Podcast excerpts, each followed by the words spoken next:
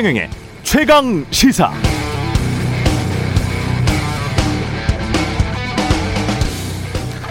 지난달 18일 윤석열 후보가 매일경제와 한 인터뷰 동영상이 뒤늦게 주목받고 있습니다. 사람이 먹으면 완전히 병 걸리고 죽는 것이라면 몰라도 부정식품이라는 건 없는 사람은 그 아래라도 선택할 수 있게 해줘야 한다. 이거 먹는다고 당장 어떻게 되는 것도 아니고 이런 발언뿐만 아니라 법인의 형사 책임을 면제해 줄 수 있는 형사법 개정이 있어야 돼요.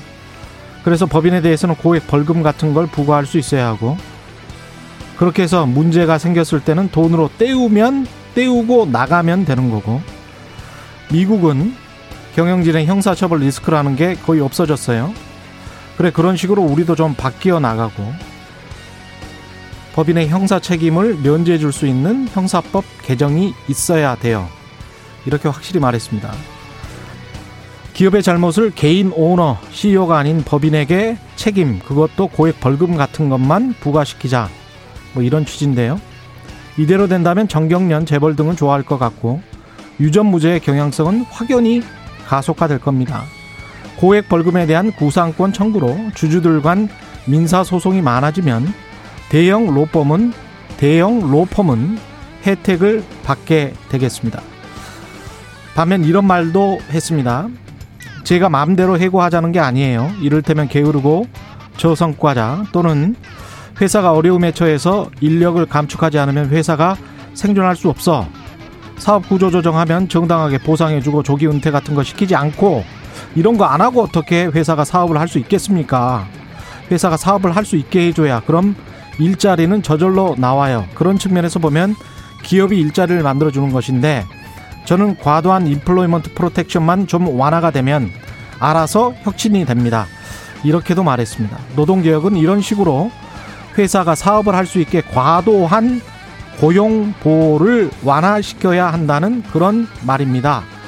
그럼 일자리는 자연히 생겨난다. 지금은 고용 보장이 너무나 과도하다. 그래서 회사가 사업 못할 지경이다는 현실 인식이 깔려 있습니다. 어떠십니까? 윤석열 후보를 우리 언론이 제3지대라고 불러왔고 윤 후보 캠프에서도 중도 확장 전략을 쓴다고 외쳐왔는데 이건 누가 봐도 정경련 자유기업원 보도 자료와 흡사합니다. 이 정도면 국민의힘 내부에서도 우파 아주 오른쪽에 속합니다. 거기가 삼지대입니까? 네, 안녕하십니까. 8월 3일 세상에 이익이 되는 방송 최경련의 최강시사 출발합니다. 저는 KBS 최경련 기자고요. 최경련의 최강시사 유튜브에 검색하시면 실시간 방송 보실 수 있습니다.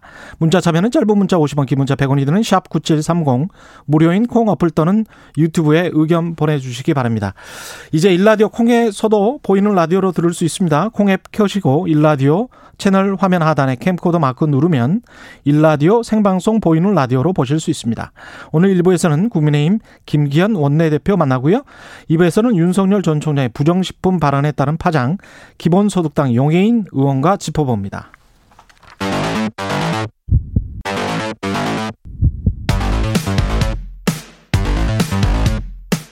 오늘 아침 가장 뜨거운 뉴스 뉴스 unboxing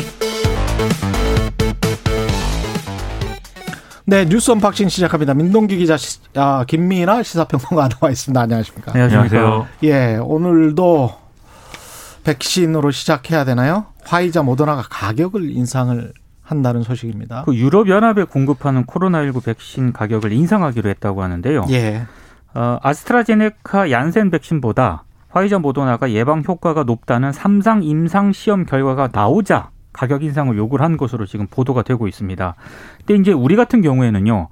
어, 금년에 도입하기로 한 백신 물량은 영향을 받지 않는데 음. 내년에 이제 계약하러 가는 그런 부분이 있지 않습니까? 아무래도 영향이 있을 수밖에 없고요. 더더군다나 지금 지난달은 이스라엘이 부스터샷을 시작을 했거든요. 네. 그리고 미국, 영국도 부스터샷을 사실상 검토를 하고 있기 때문에 이렇게 되면은 어, 하반기는 물론이고 내년 백신 수급에도 상당히 좀 불안 요소가 좀 드리워져 있다 이런 평가가 나오고 있습니다. 그게 부스터샷 때문에 수요가 이제 증가할 수밖에 없는 국면이 됐고 거기다 가격 인상까지 한다고 하니까 우리는 뭐 허리가 휘는 거죠. 그렇죠. 근데 이런 이제 우리 정도 수준의 국가들도 상당한 부담이겠지만 이제 저개발 국가들의 경우에는 거의 음. 뭐 지금 뭐 어, 백신 접종이 제대로 되겠느냐 이런 의문으로 번지고 있는데 그쪽은 가격 인상은 안 할 거래요. 아 그렇습니까? 예, 미국하고 선진국 우리나라 포함해서 아, 선진국이기 때문에 예, 좀돈좀 있는 나라들 위주로 모더나 쪽은 그렇게 지금 이야기를 하더라고요. 외신에서는 그렇게 나왔습니다. 예, 역시 예. 외신을 역시 봐야 돼요. 외신. 네, 예. 외신을 봐야 정확하고. 그러니까 전 세계적으로는 하지 않겠다. 비난받을 게 두려워서 그렇죠. 돈 네. 좀 있는 나라들에게 하겠다는 거예요.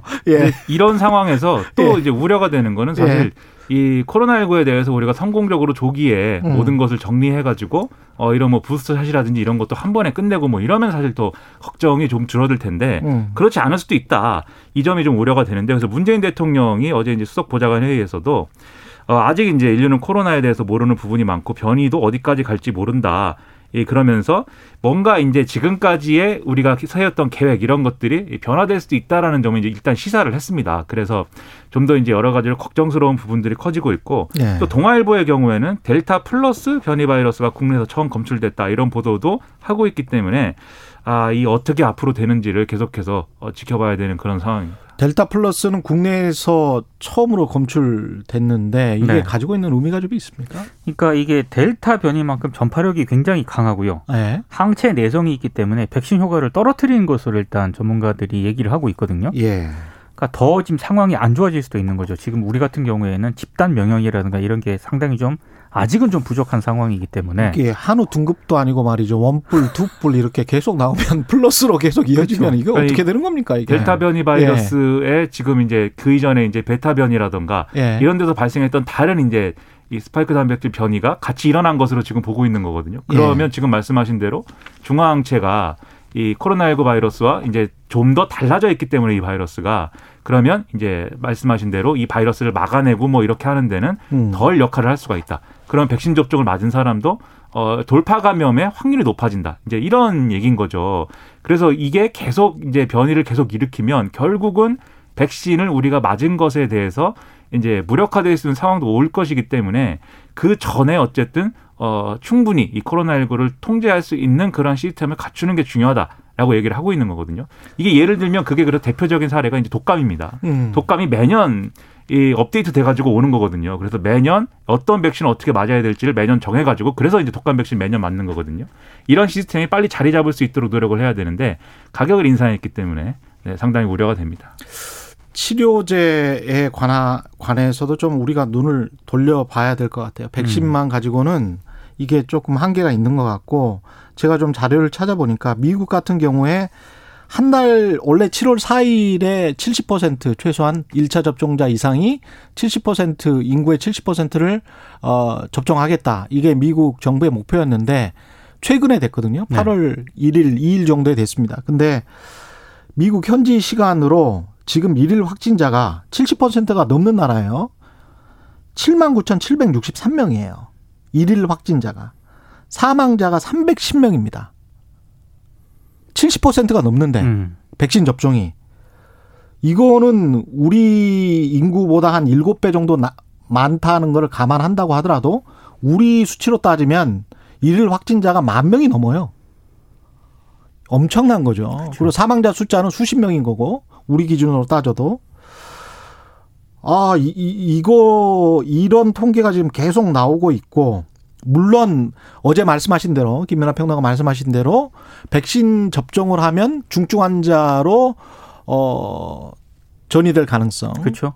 그거는 약간 좀 낮아지고 덜 아프다고 합니다. 실제로 린지 그레이엄 상원원 미국 상원원도 그렇죠. 돌파 감염을 지금 네. 당했어요. 네. 그렇습니다. 예. 2차 접종까지 했는데 이분은. 음. 굉장히 중요한 인물이거든요. 정계에서. 네. 근데 나 좀 덜 아파. 백신 맞기 잘했어. 이렇게 이야기하거든요. 음. 별로 안 아파. 이렇게 이야기를 하고 있어요. 그래서 백신은 맞긴 맞아야 될 것 같은데 그럼에도 불구하고 마스크를 쓰는 나라와 마스크를 쓰지 않는 나라의 일일 확진자와 사망자 수는 굉장히 크게 차이가 난다는 거를 우리가 꼭 숙지를 해야 되겠다. 예. 마스크하고요. 그리고 이제 변이 바이러스가 계속 나오고 있고 음. 그리고 부스터 샷도 계속 지금 필요성 대두되고 있고 예. 오래 갈 것 같습니다. 왠지. 예. 네. 윤석열 후보는 또 페미니즘 발언을 했는데 이게 또 논란이 되고 있습니다. 어제 이제 국민의힘 초선 의원들하고 모임이 있었고요. 예. 또 국회를 쭉 한 바퀴 돌았거든요.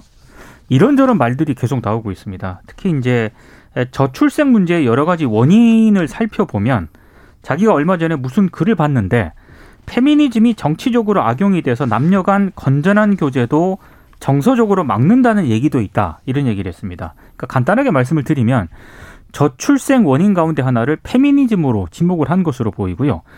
어, 또 페미니즘도 건강한 페미니즘이어야지 페미니즘을 선거에 유리하게 하고 집권 연장에 유리하게 해선 안 된다 이런 얘기도 했는데 저는 이건 사실 무슨 말인지 잘 모르겠습니다. 그리고 정치 과잉 아닌가 싶습니다. 예. 예. 결혼해서 아이를 낳아서 기를 수 있는 구조적 여건이 너무 안 되기 때문에 생기는 종합적 문제에 시험관 아기 비용이라든가 출산 잔여금과 같은 즉흥적 대응적 방식으로 세금을 엄청 썼다 이런 얘기를 했거든요. 이런 얘기를 하고 나서 기자들이 음. 아니 그럼 페미니즘하고 저출생 문제를 연결하는 게 논리적으로 맞느냐 이렇게 물으니까 예. 그런 주장을 하는 분도 있다고 언급을 한 것이다. 또 이건 전원이다 이런 점을 강조를 했습니다. 예. 그러니까 언급은 왜 해요? 그러면 그러니까요. 본인이 믿지 않으면? 네. 그러니까 여러모로 잘 이해가 안 되는 게 여기서 유일하게 우리가 아 뭐 이 현실적인 얘기다라고 하는 것은 어, 결혼해서 아이를 낳아서 기를 수 있는 구조적 여건이 안 된다. 이 얘기는 맞습니다. 그렇기 때문에 구조를 바꾸기 위해서 여러 가지 재정 집행을 한 건데 그 재정 집행이라는 게 시험 관하기 비용이나 출산 장려금 같은 거에만 집중된 게 아니거든요. 그런 거는 굉장히 일부분에 불과한 음. 것이고 예를 들면은 신혼 부부의 어떤 주택에 대한 문제라든지 이런 것들을 굉장히 광범위하게 한 것인데 음. 그런 것들을 이 자기의 유리한 것만 이제 집어서 얘기하는 것도 의문이고 그리고 페미니즘 때문에 결혼을 안 해서 저출산이다. 이것은 이 무슨 얘긴지 그러니까 남녀가 사이가 좋으면은 저출산 문제가 해결된다는 것인지 그러면 잘 무슨 얘기를 하고 있는 건지 이해가 안 됩니다. 네. 그 현실 인식을 좀 잘못하고 있는 게 있는데 매경 인터뷰에서도 상속세 증여세 관련해서 미국에서는 배우자나 자녀 공제를 많이 해준다라는 식으로 이야기를 하더라고요. 근데 한국에서도 배우자나 자녀 공제 많이 하고요. 그렇죠. 제가 이 부분과 관련해서는 취재를 굉장히 오랫동안 해왔기 때문에 윤 전 후보, 윤 전 총장 후보보다는 더 많이 알 것 같은데 실제로 한국 같은 경우에 한 30억 정도나 100억 사이에 건물, 부동산을 한 70% 가지고 있다면 그리고 자녀를 두 명 정도 두고 있고 부인이 있다면 별로 세금 안 냅니다. 음. 상속세. 거의 안 낼 수 있는 방법 많고요. 그다음에 세무사들이 그런 절세 방법을 잘 알려 드립니다. 그래서 30억 정도의 자산가라고 할지라도 세금 상속세에 대한 부담이 뭐 40%다 그러면 사, 어, 45%다. 매경 인터뷰에서 그런 그런 이야기를 하더라고요. 45% 숫자가 나오니까 너무 어려워요. 평균 45%다. 30억에 40%만 계산을 해도 12억을 내는 것 같잖아요.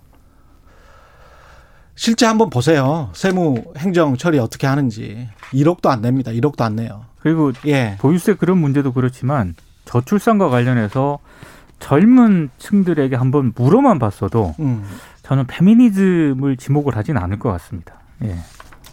그 현실 인식 자체가 이거는 굉장히 문제가 있는 거예요. 페미니즘과 저출산을 연결시키는 걸 할지 상속세, 증여세, 배우자 공제나 자녀 공제를 얼마나 많이 해주는데요. 음. 그리고 음. 부담부 증여 같은 많은 뭐 세무 절세 전략들이 있습니다. 예. 어제 한 얘기 중에 또 특이하다고 생각이 된게 음. 집은 생필품이기 때문에 여기에 대해서 보유세를 매기는 것이 부당하다는 식의 이제 언급도 했는데, 예. 그러니까 재산세를 얘기하는 거지 않습니까? 예. 고가 주택이 아니면 재산세가 부당하다는 취지의 얘기를 한 건데 재산세가 없는 나라가 있는지 그것도 한번 따져볼 문제입니다. 과연. 네. 아니 이것도 말이 안 되는 게 우리가 민주주의가 아주 그 척박했을 때 1900년대 초에 재산세를 내는 사람들만 유권자로 취급을 해줬어요. 맞습니다. 네. 그럼 고가 주택 소유자들만 유권자가 되겠네요. 그 그때는 그랬었습니다. 100년 전에, 150년 전에. 아, 여성들은 참정권도 재산세를 없었어요? 내지 말자고 하는 게 무슨 이야기인지를 모르겠어요. 월세 사는 네. 사람은 어떡합니까? 그 이후에 재산과 민주주의와 관련해서는 이미 종결된 이야기 아닙니까? 네. 예. 100년 동안의 이야기인데 100년 전의 이야기인데 이걸 가지고 재산세를 내는 것도 부당하다. 재산세는 이중과세다. 이거는 어디 그 인터넷 사이트 커뮤니티 사이트에서 어 이상한 생각을 가지신 분들이 막 마구 주장하는 내용하고 비슷해요. 너무 스튜디오가 과열이 된 것 같아서 예. 잠깐 여당 한 말씀 드리면 어제 여당 의원들도 인사하러 갔거든요. 더불어민주당의 조웅천 의원이 윤 전 총장에게 아, 다리를 좀 오므리시라 이렇게 농반 진반을 섞어서 얘기를 했다고 합니다. 쩍벌 때문에. 네. 예. 알겠습니다. 예. 제 그 이야기들이 궁금하시면 정말 매경 인터뷰 동영상은 꼭 한번 보셨으면 좋겠습니다. 청취자분들도 한 1시간 정도의 발언이니까 그걸 쭉 보시면 이 후보의 어 여러 가지 생각들이 많이 담겨 있습니다. 객관적으로 보실 수 있을 것 같고요. 재난지원금 논란에서 또다시 이재명과 이낙연, 정세균이 예, 싸우고 있습니다. 이재명 지사가 어제 대전 충남 지역 기자간담회를 가졌는데요. 어, 중앙정부 정책하고 지방정부 정책은 다른 게 정상이다. 음. 전 국민에게 지원금을 지급해야 한다는 건 자신의 신념이다. 이렇게 얘기를 했습니다. 그러니까 예. 재난지원금을 지급하겠다는 의지를 계속 밝히고 있는 것으로 보이는데요. 이 정세균 전 총리가 어제 CBS와 인터뷰를 했는데 대한민국의 정치행정, 정당, 국회가 다 합의한 안을 경기도가 뒤집는다면 문제 아니냐. 이재명 지사가 국정 경험이 없어서 아마 이런 결정을 하고 있는 게 아닌가 싶다. 이렇게 비판을 했는데 여기에 대한 어떤 그런 반박 차원으로 보입니다. 그러니까 중앙 정부의 이런 뭐 정책과 관계없이 경기도가 자체적으로 나름대로 지원금이라던가 이런 것들을 기준을 정해 가지고 뭐 지급을 할 수 있는 건 맞습니다. 근데 반드시 이런 방식이어야 되느냐. 예, 어떤 정치권과 정부가 합의한 것을 어쨌든 경기도 차원에서만 뒤집는 듯한 그러한 모습이어야 되는 거냐 해서 정치적 맥락에서 이제 좀 부당하다 이런 지적이 나오고 있는 거고 그다음에 이게 결국은 이렇게 쟁점화가 돼가지고 논란을 불러 일으키기 위해서 이제 이런 얘기를 계속 하고 있는 건가 의심도 되는 게 어제 또 얘기했거든요 이재명 지사가. 나는 신념이 지금 말씀하신 대로 나는 신념이다 이게. 그러면 이걸 계속 얘기를 해서 이렇게 좀 어 여러 가지로 정치적 논쟁을 불러 일으키고 이런 방식보다 제 생각에는 이런 좀 소모적이거든요 이런 논쟁은 차라리 지사직을 사퇴하는 게 낫, 낫다 이럴 거면 그런 생각도 듭니다. 예를 들면 원희룡 지사는 지사직 사퇴하고 경선 참여하잖아요. 네. 정확한 지적이라고 봅니다. 예. 이재명 지사 같은 경우에 경기도만 100% 재난지원금을 하겠다. 그거를 검토하겠다. 그걸로 그리고 그거 가지고 계속 논쟁을 벌이는 게 정말 정당한 건지 다시 한번 생각을 해 보셔야 될 것 같아요. 그리고 이런 식으로 하면 언페어해요. 불공정하다는 이야기를 들을 수밖에 없습니다. 그리고 일부 지자체 원희룡 지사처럼 빨리 그러면 지사직을 사퇴하는 게 훨씬 더 낫습니다. 일부 지자체는 이 네. 제안을 이재명 지사에게 했지만 예.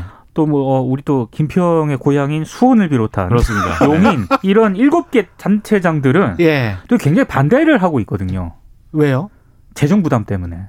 왜냐하면은 지금 아. 경기도의 구상이라는 거는 70%가 도에서 지급을 하고 지급하고 30%는 기초지자체가 이제 부담하라는 건데 예. 이게 막 동의가 안 되지 않습니까? 예. 그러면 또 동의가 안 된 지자체는 그럼 빼고 하면 된다. 경기도에서 언론에 나온 얘기는 뭐 이런 얘기예요. 그럼 이게 애초에 왜 얘기를 하고 있는 건지 좀 음. 의문이 될 수밖에 없는 거죠. 총 액수가 4천억이라고 어제 이야기를 했었잖아요. 네, 그렇습니다. 지자체 부담률이 4, 3, 12, 1,200억이고 그렇습니다. 중앙 정부는 왜 부담을 해야 됩니까? 그러면 음. 다른 지자체는 안 하는데 이거는 말이 안 되는 논리죠. 예. 뉴스 unboxing 민동기 기자 김민아 평론가였습니다. 고맙습니다. 고맙습니다. 고맙습니다. KBS 라디오 최경영 최강 시사 듣고 계신 지금 시각 7시 38분입니다.